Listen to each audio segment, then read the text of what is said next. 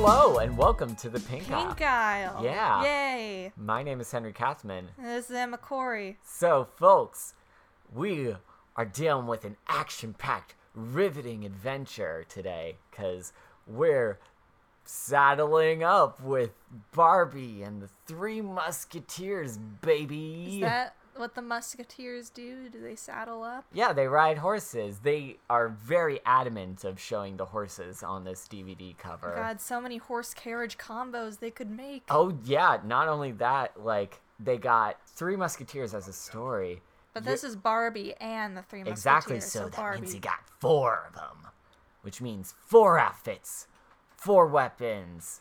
Weapons are less a priority, but four outfits, four horses, four potential people you got to put in that carriage. So the merch is through the roof. Doesn't this one also have like a sword wielding cat? Yeah. What fun.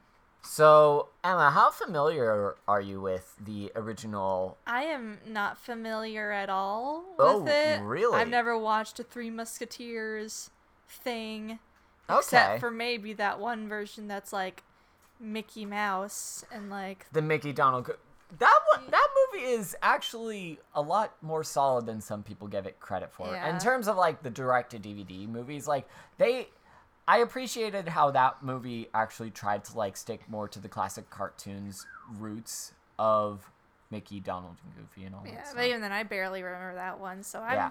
kind of So- going in blind. All right, so. I have a little bit more knowledge about Three Musketeers then. So it's an inverse, I guess, Christmas Carol compared to last yeah, episode. So, granted, I haven't watched every single film, TV show of the Three Musketeers, but I am familiar with the original novel as well as a film version starring Luke Evans and Orlando Bloom. It's not good. I will take your word Oh, for it Oh, it. is. It's like a oddly steampunk version, and it's.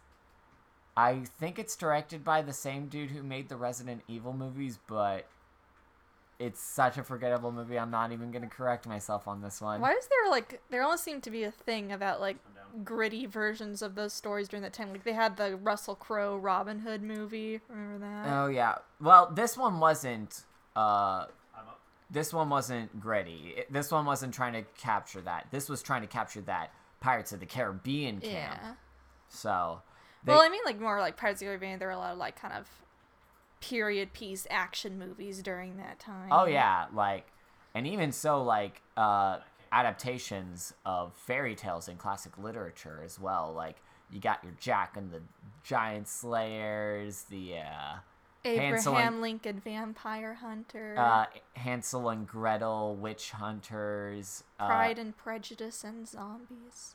Oh, there was one more. Van Helsing, that was a big one. Yeah.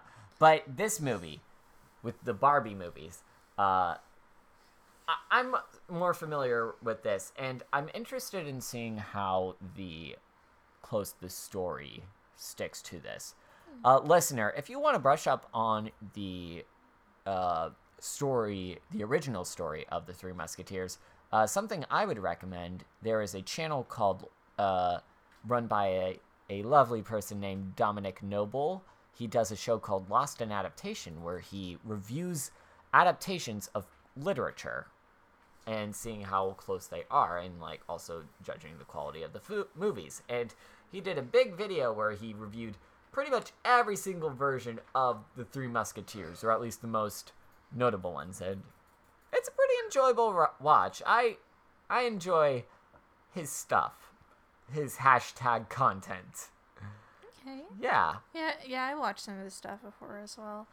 But um but in terms of this movie, yeah, I almost feel like a lot of people consider this to be kind of the last of the classic Barbie movies. 'Cause I Yeah. think this is where people kind of like cut it off, you know. Well, I think the thing that specifically divides this and future film releases is how this is the last sort of period piece. Because going forward, a majority of our Barbie films are going to be either modern day or some version of modern day so that they can get more of that pop feel, doing more of that, like, I don't know, making it more relatable to the use. Yeah, it's kind of sad though. I think that this is kind of the last sort of thing that's Eh. more in line with a lot of the older Barbie movies. You know. Yeah, it'll be interesting. And as I'm about to lay out, uh, they this movie is more like classic Barbie movies in more ways than one. Because Emma, we got a B-list celebrity voicing the villain, Hell yeah! and guess who they got to return? Is it Tim Curry? It is Tim Curry. Yes. So returning as voices, we got uh, Kelly Sheridan as always as Barbie, Barbie as Corinne, uh, and uh, we also got as the other Musketeers, uh, Darla Bell, Willow Johnson, and uh, Kira Tozer. I am not familiar with any of their works, but boy howdy, am I very intrigued to see what Tim Curry is going to be bringing to the table. Because back way back when in our first episode, oh oh so long ago, uh, I felt like Tim Curry was rather underutilized in a Nutcracker. Well, we kind of mentioned back then that Tim Curry's kind of actor, like he gives like a hundred percent to any Yeah. role he's in, even if it's in the most like bottom of the barrel yes. type. So I agree. So Tim Curry, I feel like yes, he gives it his all. I feel like the quality of a Tim Curry performance is mainly going to be determined by what material is given to him because if you can write a role that is made for Tim Curry, he is going to make that thing memorable. But if it's something where you're just like, oh, we just need a villainous voice and you don't really give anything to for him to work off of, he I think my favorite Tim Curry villain having a voice role has to be the evil organ in the oh Cr- Beauty and the Beast Christmas special movie. Fun- Not a good movie, but he's no, fun in it. No, yeah. Fun Tim Curry fact I recently discovered that he played Rooster Hannigan in the 1980s version of Annie alongside Carol Burnett. Yeah. I watched that movie so many times as a kid, I did not realize that that was Tim Curry. And yeah, he gives it his all in that movie. And I'm just, ah. man, we do not deserve Tim Curry. He is. He's too good for this ghastly world.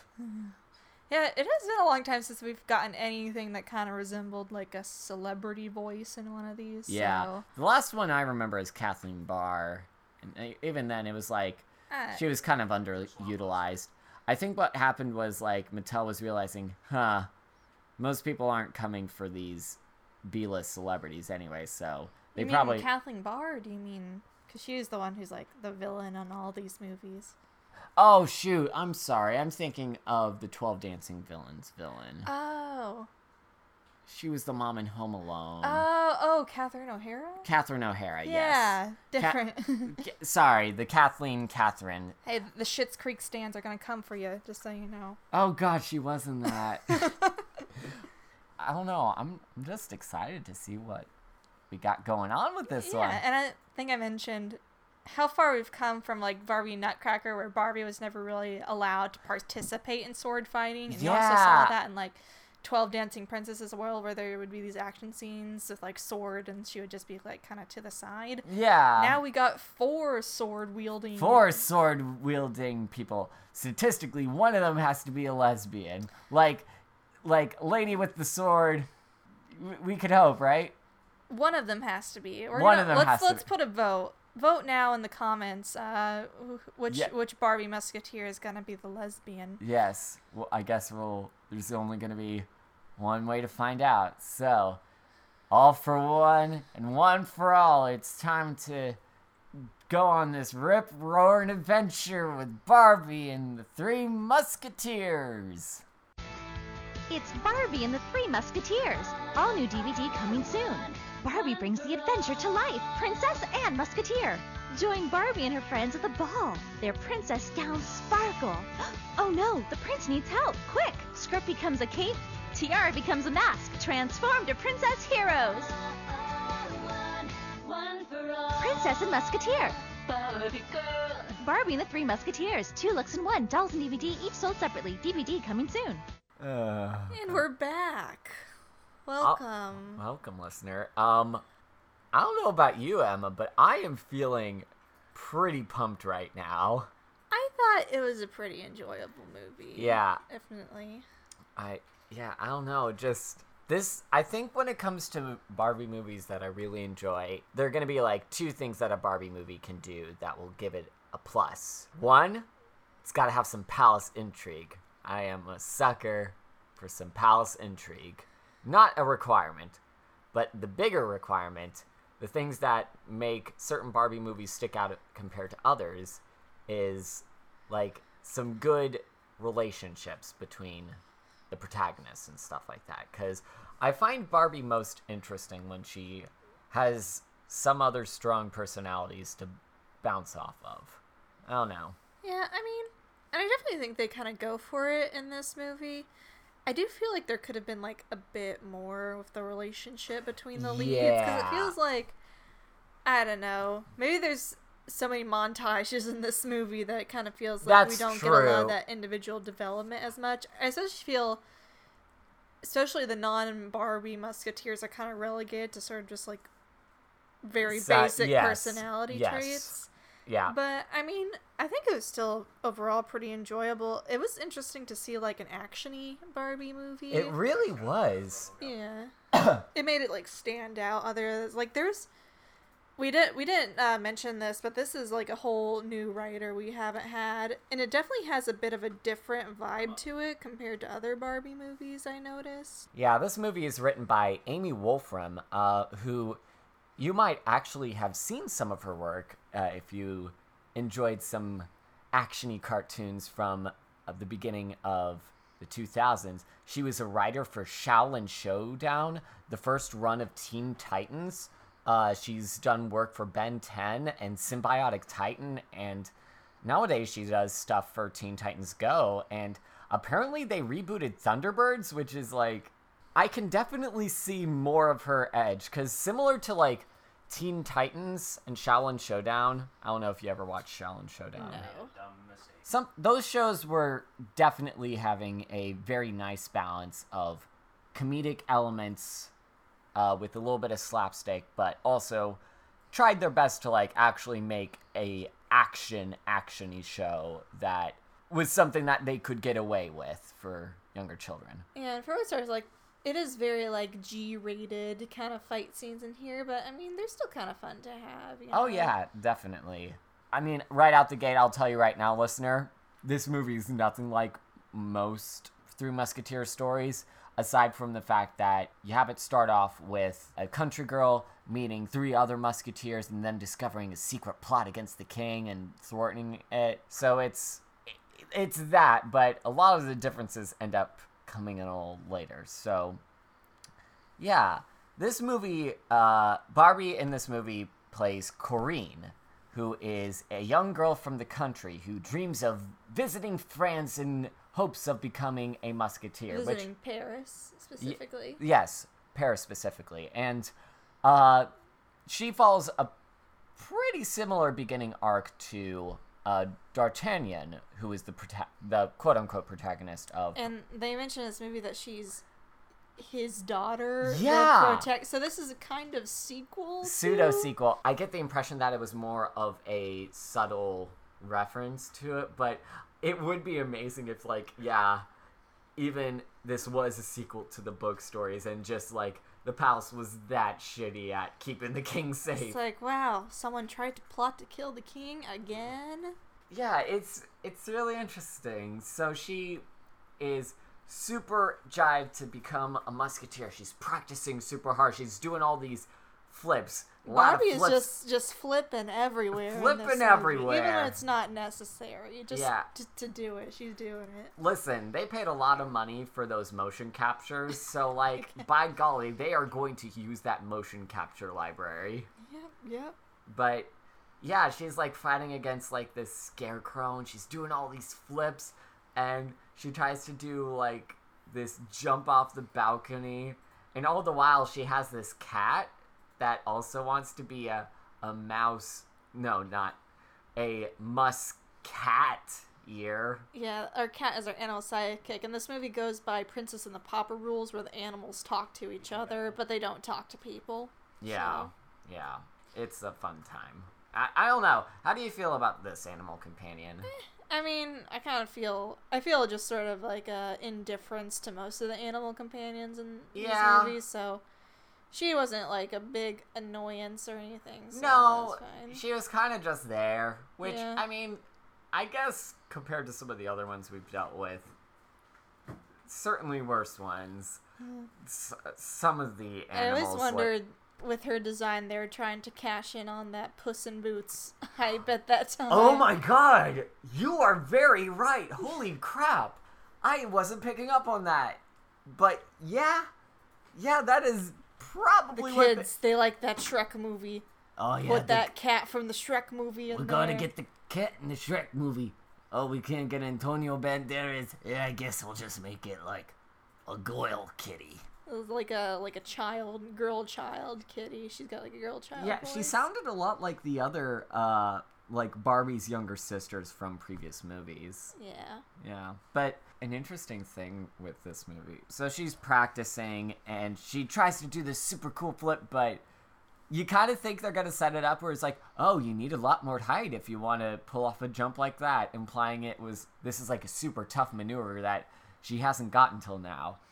But no, she just falls on her butt, and her mom's like, oh, I'm going to miss you because you're going to leave for France tomorrow now that you're 17 To Paris, they're already in to Paris. I'm sorry, sorry.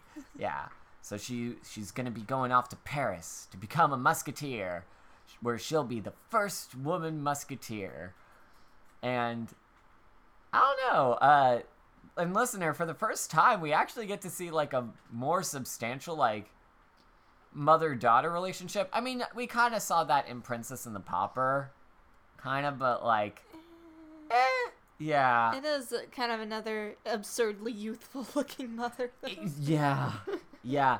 You can tell that she's old and a mom because she has slight wrinkles under her eyes. She's got eye bags, so Oh, that's how yeah. you know she's old. That's that's the mark of age, kiddies. That's what truly marks us between us and those who are at death's door. I guess you you and me, Henry, are at death's door then. Hmm, my skin is flawless. What are you talking about?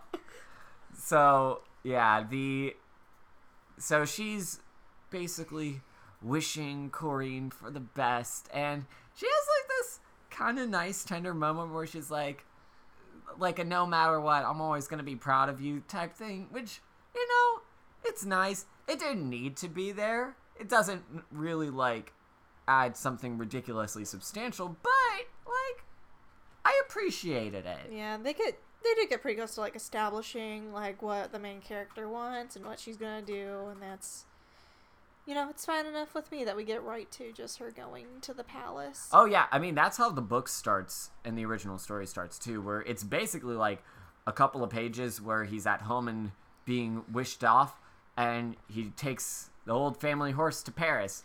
And in the book, uh, D'Artagnan starts like a fight with literally four other mus no three other musketeers, uh, because they all insult his horse. And I was expecting them to like pull from that with this one, but nah, she pulls into town, pays a dude to like put the horse away, and oh, look, there are some musketeers sword fighting in the street. Ooh, before we get to that, we gotta mention our first song in this Oh. because we got Yeah, there's sort of this like pop contemporary like songs that kind of sound like other more popular songs, Yeah. but yeah, they do. Lo- they, it's. I feel like you are right that this is kind of the last of the classic Barbie era because right off the bat, this does feel a lot different from all the other ones that we've watched so far. Like this is this one's definitely more poppy. It's Yeah. definitely shooting for like a young, hip, new demographic of young girls. uh, it almost reminds me of the movie that shall not be named. Uh, uh, well, I, I don't. Barbie Diaries. Ah! okay. I mean, these songs are better, and also, unlike Barbie Diaries, they actually show the full freaking song. That's true. Yeah. But we got a lot of pop song montages, and so we got a traveling montage. yeah, traveling in- um, montage where she's doing flippies on her horse and talking about how like, oh yeah, we're gonna find our way and all that. And then oh, sh- and that's when she arrives in Paris. So I don't know. What do you think of the music? I mean, like I said, I don't really have much opinions on it. It is sort of weird in this kind of like French setting. We get this very like contemporary sounding music. It is, especially since it's like most other things look pretty. I mean, as period accurate as a false perception of medieval France. Like they got like the dudes in doublets and hose any like already. So it's like yeah, but then again, I don't know if that sick uh mandolin and lute is gonna really get the youths up and pumping. Speak for yourself. I, I love a sick mandolin. That's true. I do like a sick mandolin tune as well. But so she arrives in town, settles up this horse, and this horse apparently used to work in the palace as well. Because uh, when she leaves, the mother gives like this letter of introduction to the head of the Musketeer Guard, or at least one of the high ranking members who used to be a friend with the dad. Mm-hmm. And now it's like, oh, you're gonna show it to him and he'll help you out. So, but before this happens, she she comes across these four musketeers that are just dicking around and sword fighting each other, I guess. Yeah. I don't know. Like I know, I mean, the main perception of like when people think Three Musketeers, they think like Errol Flynn or like those classic 1950s swashbucklers where it's like the dudes like just oh look at them they're just being rascals sword fighting with each other. Ha ha ha like true sportsmen. And meanwhile these dudes are just kind of like there's just a lot of like oh they're sword fighting and whoop whoop whoop whoop they flip the sword up and it lands on the ground and that's how they disarm him and it's cool for the first couple of times, but by like the 20th time that they pull that shtick, it's like, alright. But they're all like, ha ha, no one can challenge me. Wh- which man will be worthy enough to challenge us? And she's like, I am. And they're like, oh, worms. A worms. okay. Yeah, this is maybe one of the first ones that actually kind of gets more into a sexism narrative. This is a vi- yeah. This I mean, I feel like they try to pull off like yeah, female empowerment stuff, but I don't know. It was pretty shallow. pretty basic. yeah, they don't basic. Her... Girls could do boys things too, as although generally those sorts of narratives require the female characters to sort of eschew any of their naturally feminine qualities and ideals in order to become more masculine so that they can be accepted but I mean, they're pretty femme in this one. I think it's Yeah. more of like they kind of have to be femme prove because them- barbie They need to be kind of accepted by a man in order to like get into the position they want to be. You know. yeah yeah it's uh, like where it's only after you literally r- risk risk life and limb that you get like afforded the same basic respect and they pull it off as empowerment Yeah. I mean, it's a Barbie movie. It's it isn't really quest- questioning any real status quos here. yeah but it is interesting to see them go in this direction as for the so she begins to challenge these dudes and she some flipping. Yeah, some she does the flippies, and oh, there's a dog in the background. Oh yeah, we got evil dog in this one. you can tell he's evil because was he a pit bull? He's not a pit bull. He's like a. nondescript Rottweiler esque Yeah. dog. Yeah. But he like knocks some barrels over and she falls over and the crowd laughs. Yeah. Ugh, filthy peasants. But uh, then, so she's just like, oh, whatever, come on. I'm going to go see the captain. And then this dog steals the letter for some reason. because it's an evil dog. It's working for the evil man. It's his dog. Yeah. So, so she's chasing this dog, doing like little pirouettes and flips in order to like keep up. And oh, the dog jumps towards this captain's place and he starts chewing up the letter. And then, uh, so she's forced to wait outside the gate. And meanwhile, the captain's all talking about, oh, the prince's coronation ball. And he's talking with the regent, played by Tim Curry. Yeah.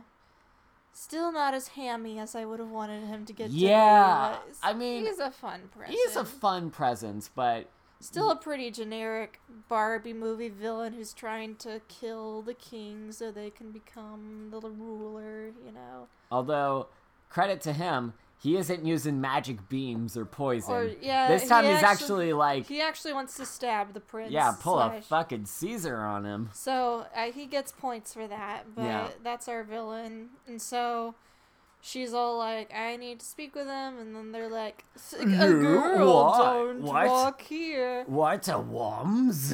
And then she's like, "Hey, that dog got my letter," and he was like, "Okay." And so she gets the letter back, and then the she talks with the captain of the guard, and he's just like, if you ever need anything, please let me know. But unfortunately, that anything doesn't include making you a musketeer or training you. So, yeah.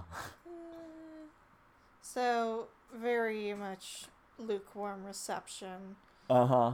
But and, and so she's a little she's a little sad and oh the dog's coming and she st- starts chasing the cat and thus we get a shenanigan chase where uh the dog's chasing the cat and Corinne's chasing the two of them and while they're doing that oh she runs into these three girls one who likes dresses. Yeah, Who wha- she knocks into a puddle of water. yeah one who is a ballet dancer and quotes Shakespeare Yeah. Who she knocks into some flowers. And one who plays violin. Who she knocks into a fountain, and also her bow goes flying and falls on the fountain. Yeah, which I gotta say, I I kind of love what a disaster she is at the beginning. Just the fact that she's Like, a, she could bar- have easily avoided those girls. Oh, yeah, I yeah. think she's just straight up knocked. she is like the Barbie in this movie is so extra, and I kind of love it. Yeah. Yeah, I don't know. So Definitely a lot more kind of like wacky, zany humor in this one Yeah. than your typical Barbie movie. yeah, I feel like I mean that's that feels very similar to like some of the other stuff that uh this writer has done in the past. So that makes sense. But eventually this I I loved this next sequence. So eventually the dog chases the cat into the palace and she's like about to chase after the cat into there when suddenly the door that they ran into opens when uh, this old lady fires this worker girl. And so Corinne's like kind of standing out the door like and this woman's like who are you? Uh I'm Kareen yeah you'll do. And she starts getting a job where this madame is like oh we have the prince's ball so far so we have to i suppose uh, how are you? And she's like and bar and Corinne's hesitant at first but then suddenly the guards come in and so she's like yeah i'll take this job sure. Sounds good to me. Don't you love it when you just walk into a random place and immediately get offered a job? oh yeah. Living the dream But that's our introduction to like the lady who hires him, who of course is the evil one. The evil one, yeah. She's oh look at her. She's abusing her power. How dare yeah, how dare she like try to do her job? I mean, granted she's a bit of a jerk about it, but And there's also like an older lady that works under her where she's like, I only keep you around because you know everywhere in the castle. yeah. so, sh- and I'm like, man, I wonder if that lady's gonna become significant later. oh yeah, it's it's very subtle. But essentially, the madame takes her, she gives her her uniform, and guess who her coworkers happen to be? I honestly kind of loved this. I mean, I would. I mean, I should have seen this a mile away, but it kind of did actually surprise me. Of like, oh, so that's how they're bringing them together. I was expecting them to be like other, like people that would like chase after and be all like, "There you are," but nope, they're her coworkers, and Yeah. they are not happy with her. Do you want to talk about like the individual musketeers? Yeah, so I'll be honest, listener, I couldn't I had a hard time putting names to faces with them. So Viveca is the one who's like fashion obsessed. Yes. And again, like I said, they're just. I wish there was more to talk about with them, but they just don't really. They have, are kind of bland. like they don't really have any kind of like individual personalities aside from very basic traits. Yeah. Like so, you got her, and then you got uh, God, what was the other one? Um, I think it's Aramina, who is like the ballet Shakespeare lover. Who's also like the thirstiest of them all. Oh yeah, so- she she literally spends every line talking about how much she wants to save the prince and meet the prince. And, And- then uh, Renee, who is the violin playing one. The violin playing one, and the one that uses a lot of modern slang. I noticed yeah, she's probably like the least like developed. defined of them. She's just kind of like okay. Yeah, yeah. So it's not, eh, it's eh. But I will say, I I at least appreciate them attempting to like. They have at least some of a dynamic between the, them, because comparing that to like Twelve Dancing Princesses and stuff like that. Yeah, I mean, Twelve Dancing Princesses had like twelve of them. You know, That's true. I feel like they could have like had some more time to like give I them yes, I agree. something. I think the problem with this movie is that like they have so many crazy plot elements that they need to cover that uh if I'm being honest, I feel like I would have loved this more if it was a TV show. Like if they cuz a lot of this it makes a lot of sense that the writer of this movie has a lot of TV experience cuz it felt like very episodic from scene It did kind of feel like a like a pilot for something. Yeah, especially. God. Which I don't know about you, but if they did like a full TV show of this where like we could have gotten more into their personalities, they could have had like a whole like I don't know, in palace intrigue thing of the week. I think I would have been really down with that. I don't know. Yeah, as it is, it feels a bit like incomplete. You know. Agreed. But oh, they don't like they don't like Corinne at the very beginning and they they start deciding like, "Oh, you're going to clean the ballroom floor with a toothbrush," even though those weren't much of a thing at that point. But whatever. And meanwhile, Madame's like, "You missed a spot." But later that night, uh she and her kitty are gonna Oh yeah, wait. Madame throws the cat out of the palace. Yeah. Yeah. But as they're about to leave for the day, uh, the other girls are like, "Yeah, do you have a place to stay?" And she's like, "No, we'll figure something out." Which is like, oof. I don't know. I think Corinne is such an extra disaster that I don't know. There were parts of her that I really identified with. You ever I- just move to big cities on a whim without getting housing or Oh yeah. a job before? Oh yeah. Oh yeah. I don't know. I too am also a geek who loves sword fighting. Who You do have some swords around. Yes, yes I do. Do you know like sword fighting techniques? I no, fun fact. Uh for a while in high school, I was part of a fencing club in Bloomington. Oh, Yeah. How'd that go?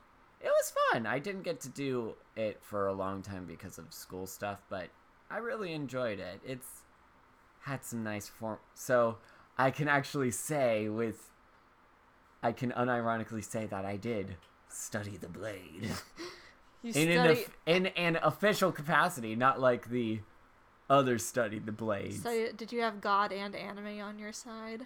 Uh, no, because I didn't watch anime at that time. so, yeah. What other stuff did I? Yeah, but so the other girls, they're like, yeah, whatever. You can come with us. Uh, and but uh, one of them does demand that she pays them a, a week's rent up front. Yeah. Yeah. Which I guess she has. She got money from her mom, Yeah. but they have a pretty nice place for a bunch of palace Yeah! uh, maids. Yeah, they have like basically their own beat, like little side house with like four beds and like this beautiful window. and it's like polished floor. Like, is is this like the fan? The medieval equivalent of those like shows in New York where all the characters have like big studio It apartments. must be. I feel like this is something the uh, Barbie franchise as a whole is very guilty of when it comes to their uh, housing. God, that I'm still thinking about how amazing that cottage in Diamond Castle was. Oof. So she but before Corinne heads off to bed, she ends up retrieving the violin bow of Renee. yeah, Renee, thank you. Who she accidentally launched the bow into a quiver of a cupid statue that was outside of the palace. And that's how she earns their respect. Yeah. And with that, uh, they become good friends and they are now working in the palace. Yep. So, next day, they're doing sweeping and the regent is talking to uh, the prince, Prince Louis. Not that Prince Louis. Not that Prince Louis. No, we got a couple of. We have a little bit. The uh, Three Musketeers was written was written and presented in the 16th, uh, the 1600s. So you're lucky, Louis. You're hundred years early. And so Louis's whole thing is that he is an inventor. yeah. And he's like, it's so hard being in this privileged position where I get to do all this stuff in my free time, but they're going to make me be king, and I don't want to be the king. Well, he, well he, I don't think it really goes that far. He doesn't seem too hesitant about being king. It's more, I don't know. I think his big angst moment is that people don't believe in him and his ability to make a Oh, flying Louis, machine. I think it's so hard that people don't care about your hot air balloons. Yeah. How dare they not appreciate your brilliant inventions? What's that? Half of your population is still dying from the plague?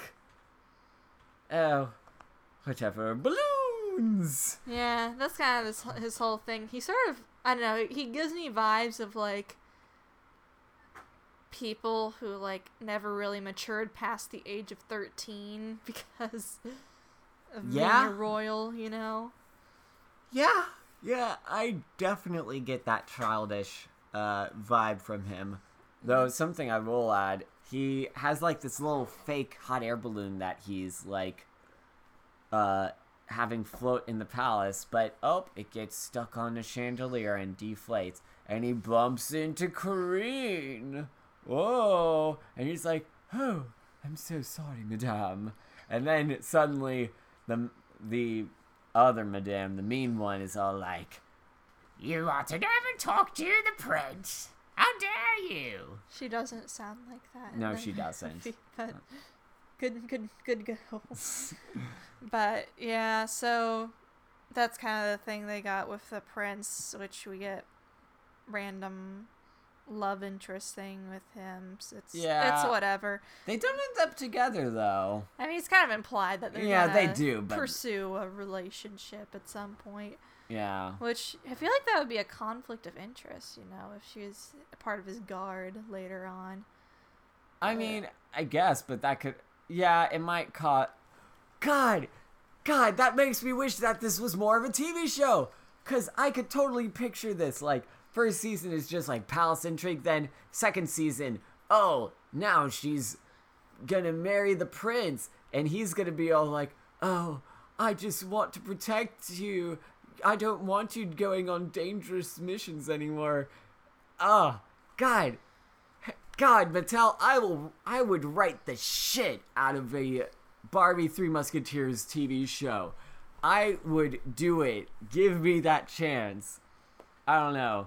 I'm I feel like I'm a lot more jibed about this movie than you are at this point. I am very tired right now, so That's- that might be part of it. That's fair. That's fair. I mean, I think there is a lot of potential in this movie that I didn't quite reach, you know? That's I agree. I think that's partially what makes me excited because I can Im- easily imagine what that would be like. Yeah, but either way, we get a sequence where Tim Curry comes in and he starts talking to the prince and about how about his coronation, and then oh no, the, The chandelier falls. Da da da da da da. you say that, but there is a guard. So the regent's like right hand man is like this very not subtle eye patch dude. yeah, he's got an eye patch. he's got like a white streak in his hair. Yeah. He sounds like Buffalo Bill from Silence of the Lambs. Oh no, don't want to. Don't want to Yeah. think about that. Yeah, that's But- fair. But so the chandelier falls and then this is where the movie honestly started to really grab me. Cause so the chandelier crashes down and then little bits of the chandelier start flying towards the girls matrix style and each one of them deflects them in a special way and it's so cheesy and campy that I'm just like what? Yeah, Hell this yeah. random slow motion scene is Yeah. pretty fun. I don't know. Because like the the king he jumps forward so he doesn't get hit, but like they come in. One of them like takes out a candle with a towel somehow, so that's some, Some- precision. Oh yeah, another one like uses uh Corinne uses her broom to like break off multiple glass shards. I forget what the other two girls did, but it was it was something that had to do with their lighter weapons where one has like a sling, the other has like these uh fans and I think I think she used like like a dustpan or something to deflect that. Yeah, Yeah. it's foreshadowing. It's foreshadowing, but I don't know. It just was so sudden, and they ended up really laying it on thick with like this, like really intense, like guitar riffs that are just all throughout these action scenes, which I was not expecting, but honestly was kind of here for it. Oh yeah, it was it was fun, but after that, the king is the prince is okay, and then we get to see um, Corinne uh, inspect the wall and see like, ooh, the chandelier was cut. Big surprise. And then there's a tiny ruby on the ground, which was an interesting little like clue that they left there. Uh, but oh, they're cleaning things up, and while they're cleaning things up, the old lady person. Oh wait a minute! No, before that. So. The other girls begin to ask Corinne about like why she came to the palace and Corinne reveals that she wants to be a musketeer. Which surprisingly, the other three say, Me too! And they are all surprised by this, and despite the fact that they clearly known each other for a while, they've never told each other that they also wanted to be musketeers. I just thought you just by coincidence also had great hand-eye coordination skills. Yeah, you know, those maids, they gotta They gotta be able to be dexterous. Well, they don't know when a chandelier is gonna fall and send. I mean, clearly with this freaking palace. but uh yeah, as soon as they are mentioned that, uh these the old caretaker lady says, "Come with me." And then she reveals a freaking secret passageway and all of them are following her and they are like why are there so many passengers here? How long has this been here? And she's like, eh, you ask too many questions.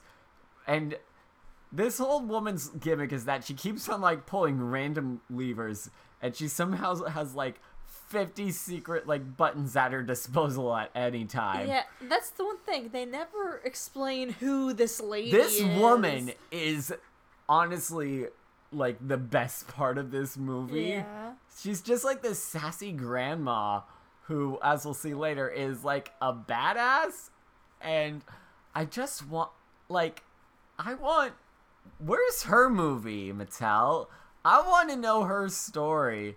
Like, I'm just picturing her, like, she probably came to the palace when she was very young. Maybe she had a fling with the king, and she was also a secret protector.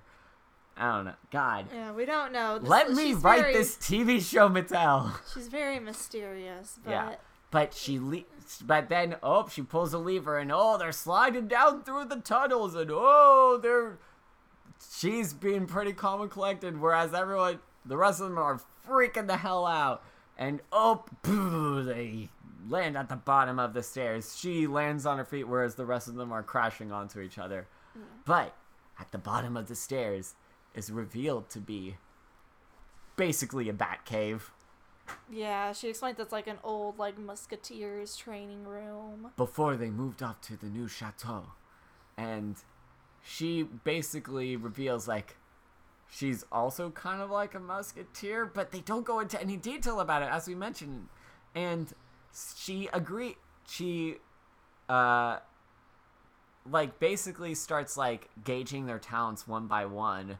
Like first with Corinne like sword fighting and then uh with the others using different weapons Yeah, that they get their signature weapons. Viveca does like ribbons. yeah they're like ribbon whips then uh Ad- adriana Uh, something like that. Yeah. She gets the fans, and Yeah. then Renee gets like slingshot. yeah which i feel i feel bad for renee she kind of gets the short end of the stick Well, she with- also gets like bow too. that's okay that's she gets fair. like a bow and arrow. yeah too. so she's the range fighter so yeah.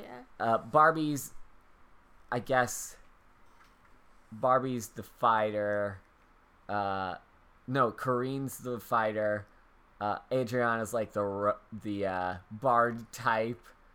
Uh, the ranger is Renee, and then uh, last one's I don't know either a monk or a rogue type. I don't know. Yeah. So, but one by one, uh, the old lady begins to. She has a name, but I mean, she's just the old lady, Yeah. the badass old lady. I feel like a name cannot fully summarize just how rad she is. I just want to know her story. I want to know what what's her deal. Yeah.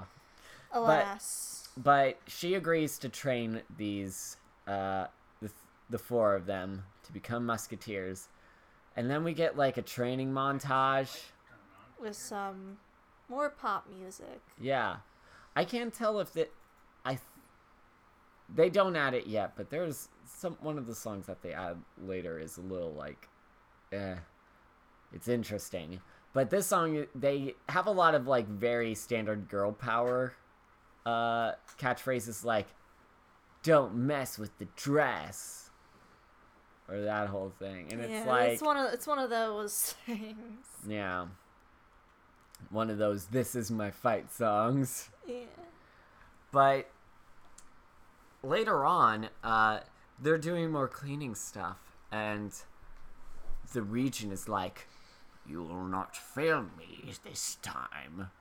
Of course, sir. And there's just like this weird like tension between the two. of them. Wow, I can't believe Tim Curry was the bad guy all along. Yeah. So the next day, the prince is like messing with this hot air balloon, and he's testing it out, and he decides to get in there, and then oh, the rope goes, and oh, it looks he begins to fall out, and he begins hanging on the ladder, but luckily, Corinne sees him going by, and she jumps out a window to get into the hot air balloon. Yeah, we had a hot air balloon rescue. Yeah, It is it is there. it is there. Yeah. Which I feel like hot air balloon is the lamest way to kill someone though. Yeah, that's fair. Like, Especially man- since it's one he like knows how to operate. so yeah, man. It. Oh my god. I don't know what he was expecting to happen. you know what I would have liked better if like they intentionally tampered with the hot air balloon. yeah, if they tried to like just like pop, you know. Or like mess with the heater to make it like blow up or something, so that it would be like, oh, he's, um, the prince will take a ride in his balloon, but you know those flying machines, they're so temperamental. It'd be a shame if something went broken.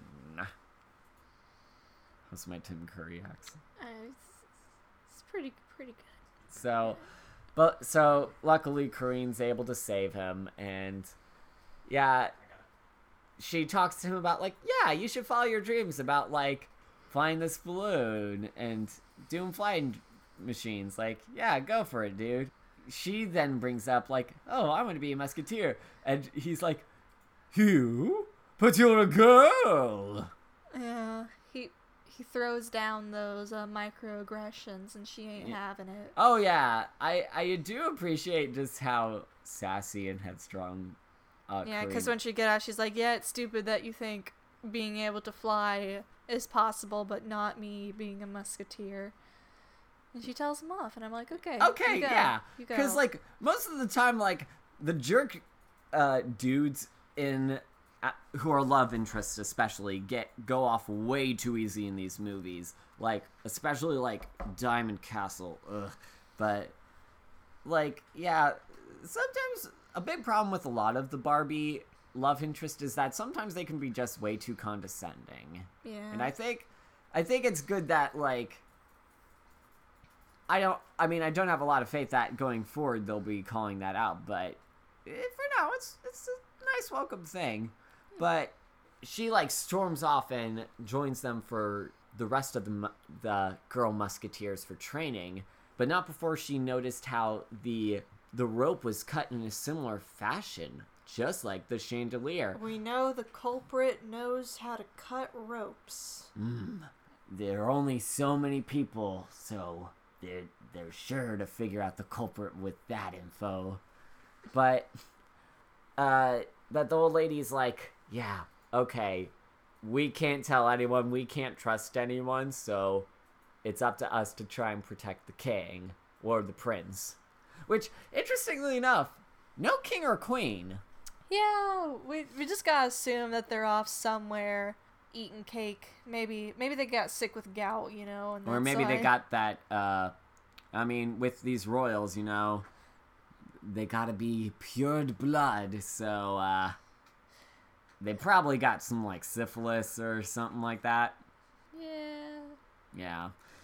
Though, something, uh, a fun thing.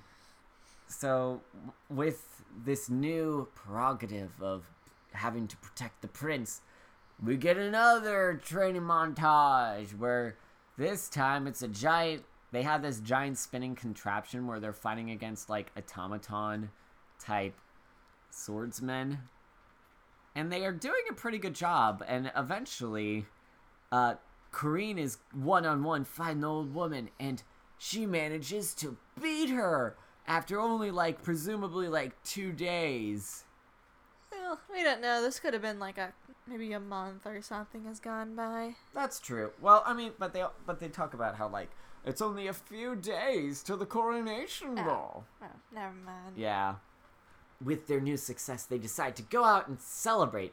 But As they celebrate, they soon come upon a most suspicious scene. Eye Patch Man and other people he's conspiring with are gonna take some crates to the coronation, and on top they got like fake swords for the sword dance. But uh oh, Oh, there are real swords in there. Which French sword dances, I did not know this was a thing.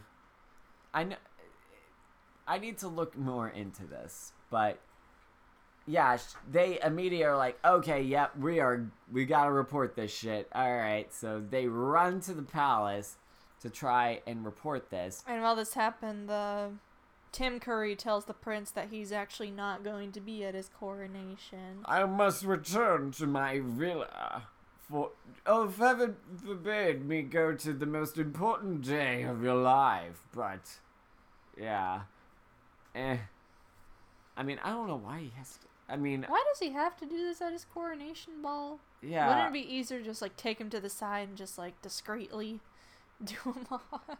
Well, he he wants to make it look like an accident. That way, suspicion like, cause like the the chandelier was like the initial thing where uh he wanted to take out the prince before the coronation. First with the chandelier, then with the hot air balloon. But since both of those were thwarted by those meddling girls, he's like his last chance to do it while the line of succession is unclear.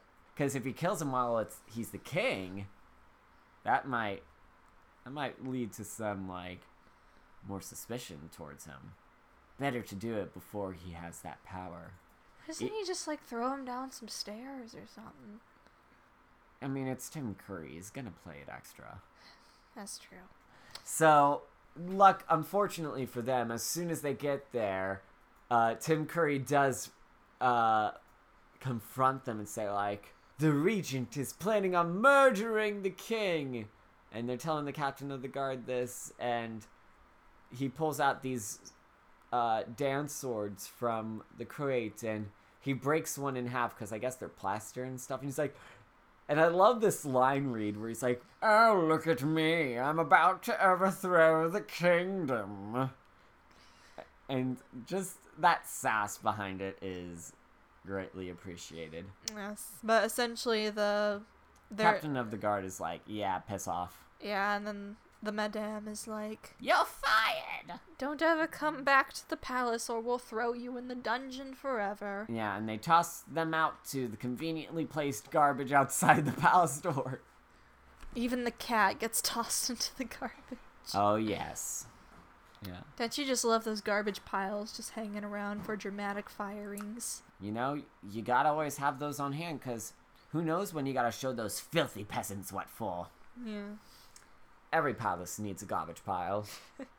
I mean, they're kind of dejected about their house, but then they decide they've got a plan. They got a plan, so Since it's a masquerade ball, they're going to create masquerade costumes that they can hide their weapons in. uh huh. Viveca teaches. Well, Viveca makes the dresses, and they make a point of saying like, "Oh, they're going to be the most beautiful dresses at the ball, but they have to be practical." Like adding that little subtle, subtle air quotes in bit in. Adriana's gonna teach Corinne how to dance, and then Renee's making jewelry. yeah, she makes jewelry weapons. Yeah. And then we get another montage. of where a song called "All for One, One for yeah," that and they they say the catchphrase and you hear the song say "Don't mess with the dress again." Like you they could tell the that thing. yeah, They you could said the thing. Yeah, you could really tell that they wanted that to be like a thing in this movie. But oh, they sneak in the secret passageways to get into the ball. And right behind them is the evil guard who are now sneaking in the real weapons and they give one to the regent. And he puts on this like lion mask, and he's like, "Oh, Yes. Tonight will be his last dance. He didn't say that line, but it was implied, I think, in the, yeah, in the That sounds like a line that they would put there. So they sneak in through the secret passages, which this sit this castle has way too many goddamn secret passages. It's They're ki- very large secret passages. I feel like it would be hard to not notice that they're there. Uh, yeah, especially since it's just like it's one of those secret passages that you just press at an indeterminate place on the wall and oh I think Prince doors- Louis is like, hey, why is like half of the castle space we're not using it up? And he's like, well, Yeah, Mm-hmm. I was looking at these schematics and I see that there are at least like a th- ten thousand square footage here that doesn't match the inside of the ho- of the castle. How shut up he- and play with your balloons. How is he the prince and doesn't know about the freaking secret passages? Look, we've established he's a dummy, okay? That's fair. That's fair. So, oh, now they're in the ball, and but oh, the they're announcing people to enter. So they tell the announcer person to introduce them as like Duchess de Pepperoni. Yeah, Barbie goes by uh, Duchess Barbecue, which I don't know how French peasants know what barbecue is, but whatever. And uh, One is named uh, Let's a Party. yeah, it's like a G-rated version of the um, Bart Simpsons. Simpson's Yeah. gag. Yeah, I mean it's It's fun. It's it's it's cute, but oh, it's the ball and everyone's getting ready to dance, and there are these just two random mean girls that are like, With another "I'm-" voice cameo from Kathleen Barr. yeah, So, yeah, yeah. and they're all like, I'm going to dance with the prince, no me. And then of course he goes to Corinne and is like, May I have this dance? And oh, they do the dancing, and he. And he's Did the prince become Tim Curry as well? I don't know. I I'm I think my voice is just trying to match the condescension that he embodies. But they start dancing and he doesn't freaking recognize her, but oh, I guess mask whatever. Has have Saves your life twice, but whatevs. have iMask ever actually been efficient in disguising anyone's identity ever? If 18th century French literature has led me to believe anything, yes. So, uh, they're doing this dance, and I guess the sword dance basically just is a regular waltz, except like there's like surrounding guards that have like these swords that are just like uh arching over them. But oh no, the Tim Curry is here and he's And he got a a real, real sword, sword. and he's gonna stab him Yep. after he sets off some fireworks. Yeah, because everyone's super, uh, super distracted by the fireworks. But oh, just when he's about to go in for the stab, she does a super big flippy flip and then kicks the sword out of the hand, and then ba bam. And then he's like, "She's got the sword. She's gonna stab the king Which- and prince." I appre- I was like, okay, Tim Curry, you're not so much a dumbass as I thought you were. I like, I do appreciate how like, I mean, it's very tropey, but the idea of like, oh, she tried to murder him. No, I was trying to save him. Like, I, I, I don't know. I kind of like that plot beat as a thing. But of course, this all segues into us finally getting the fight scene that this whole movie's been building up to, Which, complete with magical girl skirt transformations. Yeah, that's an interesting thing about this. They I feel like as these movies go on, they do kind of adopt more like anime aesthetics. Like they're more of these like transformation scenes. You got like more of these like I feel like this is going to be especially true when we get to like some of the more recent ones with like the superheroes and the spies and stuff like that. But for now, uh, they start having this fight scene where oh they're kicking the guards' butts. First they're using stuff like perfume, and then their whips and their fans. But the thing that like s- stuck out to me the most, the song they went with for this was "Unbelievable" by EMF. But like a cover. A Of it. cover it where it's like she's unbelievable. Maybe the first time we've heard like a licensed song in one of these Barbie Yeah. movies. It's strange. Like it makes me wonder if like the other songs were also like they they did sound a lot like previous like actual established pop music. So I don't know. If you want to know more about EMF and that whole song, watch a Todd in the Shadows One Hit Wonder episode about that. It's a good one. But the uh but yeah, they're fighting this. What do you think of this fight scene? I mean, I thought it was pretty fun. I think I kind of wish we would have gotten more of like that cool like slow mo action we got. Yeah, I was expecting a lot more of that stuff because the first time it popped up, it was like so over the top and out of nowhere that like it kind of turned up my excitement to like an 11 and kind of Yeah. kept it there for the rest of the movie because I was like always kind of hoping like, are they gonna do another slow mo thing? Yeah, but then it kind of kind of falls into like what a lot of the other Barbie movie fight scenes have, where it's just kind of like wacky shenanigans, man fall complete down. with like fo- yeah, man fall down, man get food in face, all that whole thing. yeah, But oh and even the cat gets in on it by yeah, because he he's fighting the dog off. So yeah. good on you, kitty. I think I'm also a little biased towards my positive perception of the kitty because it looks like my cat, uh, potato, That is true. It is a little little. little little orange cat I know. who's all sassy. Where is Potato? He's upstairs. Oh.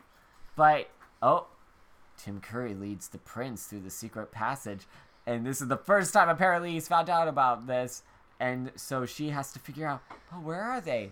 Uh, but so while they're holding up the guard, she sees, oh, his mask is by the passageway, so they get in there, and so they perfume them, and then they run away.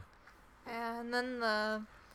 At this point, Tim Curry has revealed himself to the prince by trying to stab him in an Yeah, elevator. well, not before being like, I came as soon as I heard there was trouble. And then, uh, he's like, oh, thank you, dear cousin. Also, apparently there are elevators. Yeah. Yeah, this that's not for another 200 years, my dudes. Like, Hey, you put a box and then you put something that can pull up the box. yeah, I guess, but it's like, yeah. Though the Though I do, I kind of appreciate just how quickly the prince was able to see through the lie. Where he's like, "Wait a minute, if you came as soon as you heard there was trouble, why were you there when it happened?" To which she like goes for the stab, which you know, I I mean, in terms of Barbie movie villains, uh, the Regent isn't that menacing by a long shot. Because he's kind of like like don't get me wrong he's a lot more intense in his violence and like the murder planes are a lot more realistic versus magic beams and poison but i don't know I Once think it ag- kind of makes it a bit him a bit like uh, unmemorable because he's not like he's not really intimidating in a magic sense, and his like he's not quite as campy as say Preminger from yeah or Hopper. yeah. I don't know. I think it's weird that of all the returning like celebrity voice actors like you get tim curry like we mentioned in the intro tim curry works best when you let him ham it up and he just feels so like they don't give him a chance to go wild Yeah, it's kind of a, just a bland villain concept. It's just we've seen it in all these other Barbie movies. He's just a power hungry guy who wants to become the king. Yeah, pretty much. But luckily, uh, he's able to get away, and soon enough, uh, the other musketeers come across the tied up captain and the guards, and they're all like, "Oh yeah, look who needs help now, you dinks." I mean, they don't say it like that, but it, again, more like kind of standard girl power stuff. Uh, and then uh, Corinne is like, "You untie them. I'll go after. I'll keep after the prince." And this leads to the prince and the regent somehow ending up on the roof, and he he's running away and he's running straight towards a dead end. So I don't know. I mean, said he's- because he's a dumbass. Yeah. Yeah, you know, he's got that incest heritage, okay? He does things to the brain. Yeah. Uh, you're you are not wrong. That there's a definite possibility of that. So the regent's so like, it looks like you're at a dead end. Which I thought like, oh dang, they're gonna he's gonna freaking chuck him off the roof. All right. Uh, but oh, Corinne does like this big old flip. She does another flip, flip Which- to save the day. yeah, something I would have appreciated in this movie is if like they did a little callback to the to the beginning where it's like, oh, you need more height to make that jump. You know, kind of like she couldn't make that height that jump before. You know, just a little like just a little something to call back to it would have been nicely appreciated. Heck, you could have thrown that into one of the montage scenes. Either way, she gets it and she swords fights Tim Yeah. Curry. And then I appreciate that. That's one other thing. Like, it's been a while since I've uh, done fencing, listener. But from what I remember and what I was taught, like their form is actually pretty accurate to a lot of fencing stuff, which has led me to believe that they probably had like access to a motion capture library of actual fencers. So that's pretty cool. Uh, but yeah, they do the standard thing where oh, he flips the sword and oh, her sword, she's disarmed, and this is like I think Tim Curry's best part where he's like, you know, it's quite advantageous. Here I was trying to save the prince from this monstrous assailant, but unfortunately, as she lunged towards the prince, I had no choice but to send her to her falling demise. Like, I don't know. Like you said, there's a lot about the Tim Curry's performance that is pretty forgettable, but I liked how he was. He did seem to be able to roll with the punches when it came, when his plan was like sort of falling out of place. yeah. I don't know. I like that in a villain. But oh, Prince tosses the sword back to Corinne, and oh, sword fights back on, and oh, she's now she disarms him. Yeah. And he like kind of falls. He's hanging on the roof, and then she turns his back to him for.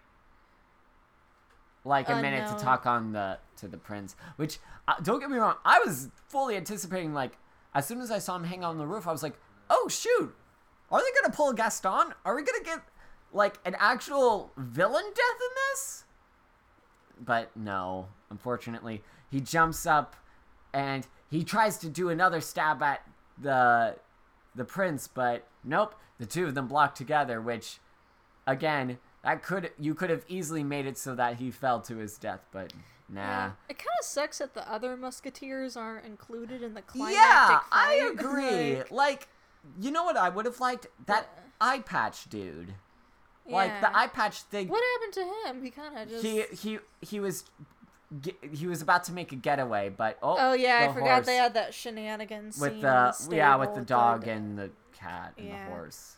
I think I just blocked that out of my mind. Yeah, so he's about to get away on a horse, but oh, uh, Corinne's horse like kicks a door and knocks him off of the horse, and Then he falls into pig food. Uh and uh, and a horseshoe bonks him on the head. Yeah. Yeah. I don't know. I would.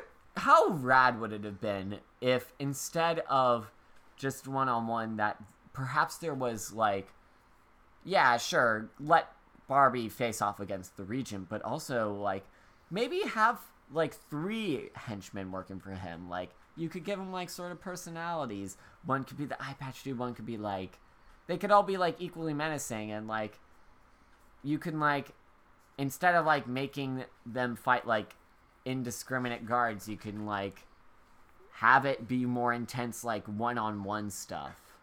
Yeah. But But either way, she defeats him and he, he gets arrested by the captain of the guard. And then yeah, that's it.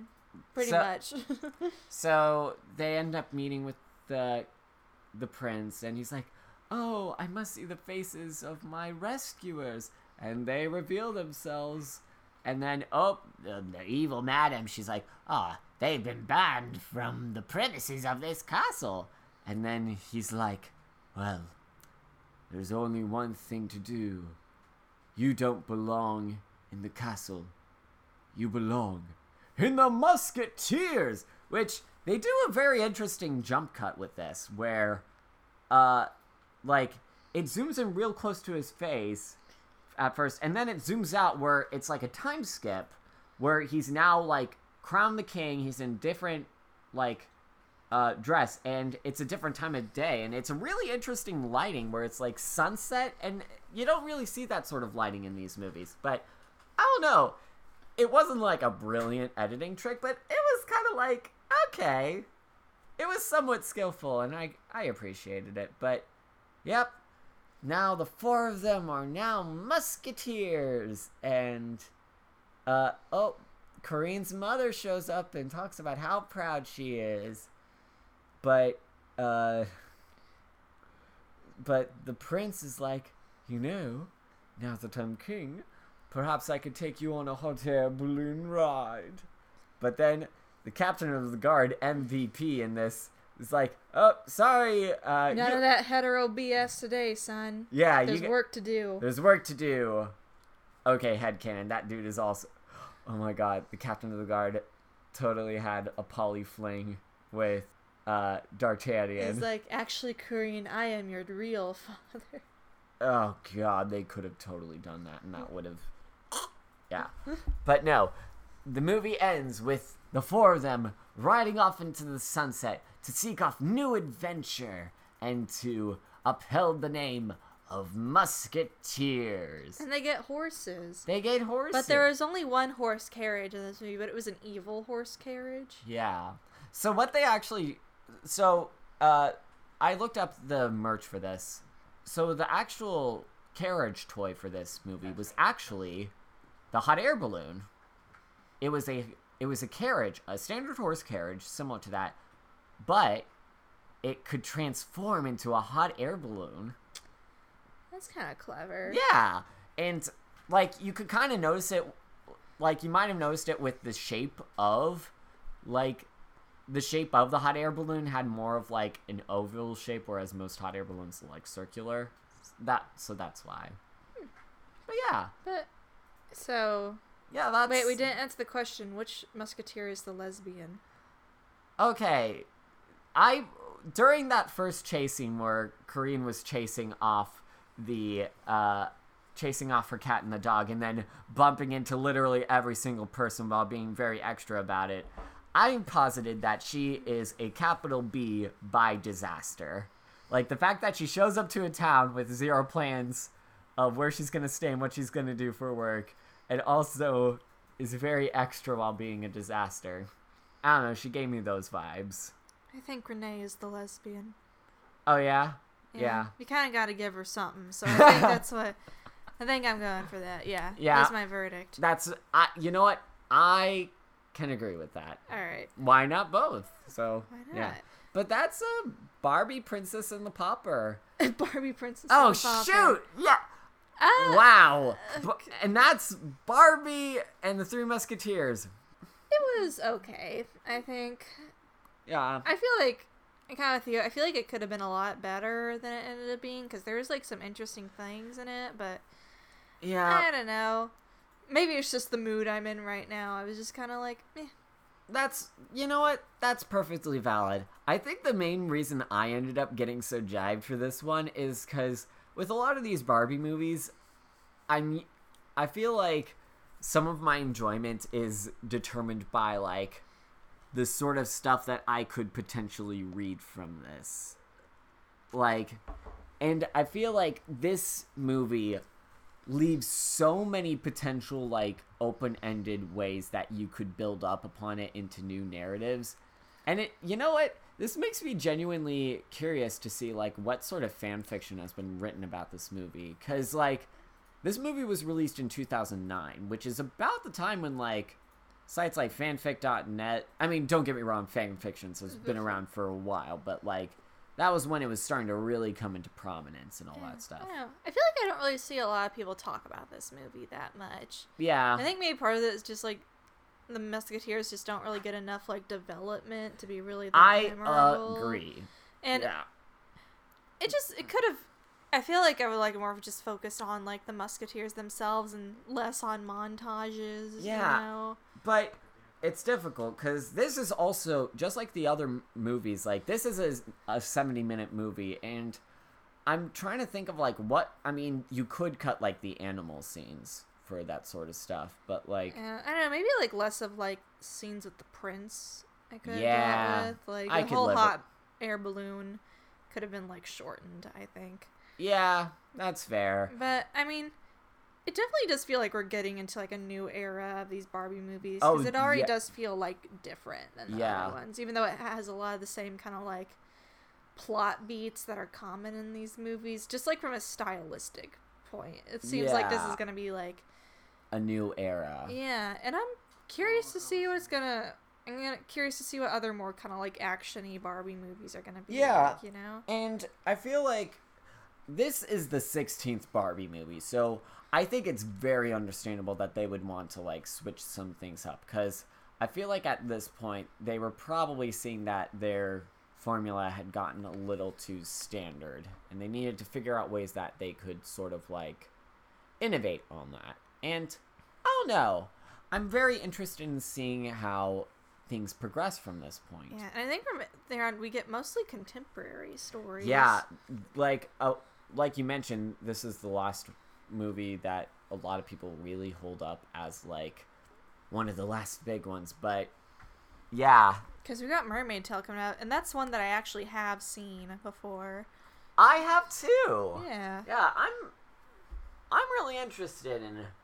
Uh, I'm especially excited to talk about that movie and Yeah, but this is almost kind of like the last of like the classic formula type Barbie. Yeah, because up ahead we're gonna get like stuff like Fashion Fairy Tale, like Fairy Secret, Charm School, like a lot of like really modern stories. We don't really see.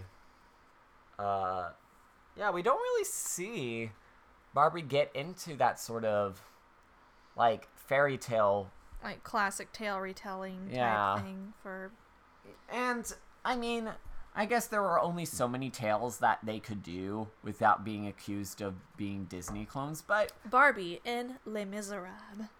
okay, you say that, but oh my god, I could picture a freaking gender bent Les Mis with Barbie as as Jean Valjean. Could you imagine the potential tension between him and Javert? And Barbie Javert. Yeah.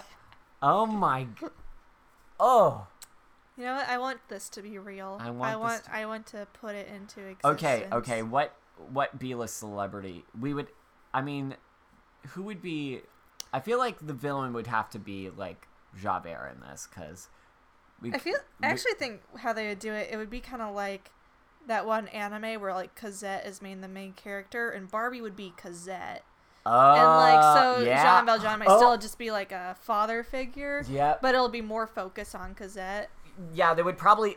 Oh my god, I could totally picture it now. It would be like that's the main character, and she finds out the secret to her father's past.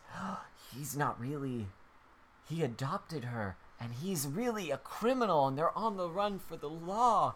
And like there's like some conflict where actually she gets involved with like the revolutionists. Oh, That's how she meets Marius, who is Ken in this version, and also Eponine is also there as like the girlfriend. You know, oh she's like the- man. And it and it's and it's going to end with the king being like, "You're right. I need to do well by my people." And who? Okay, what type of animal companion would she have? I feel like she would have a dog. yeah, she would like it would a be a, a poodle. It would be a freaking poodle because France. You say that really. There is a Les Mis anime where Cosette has a dog companion. I want to watch this. It's called Shoujo Cosette.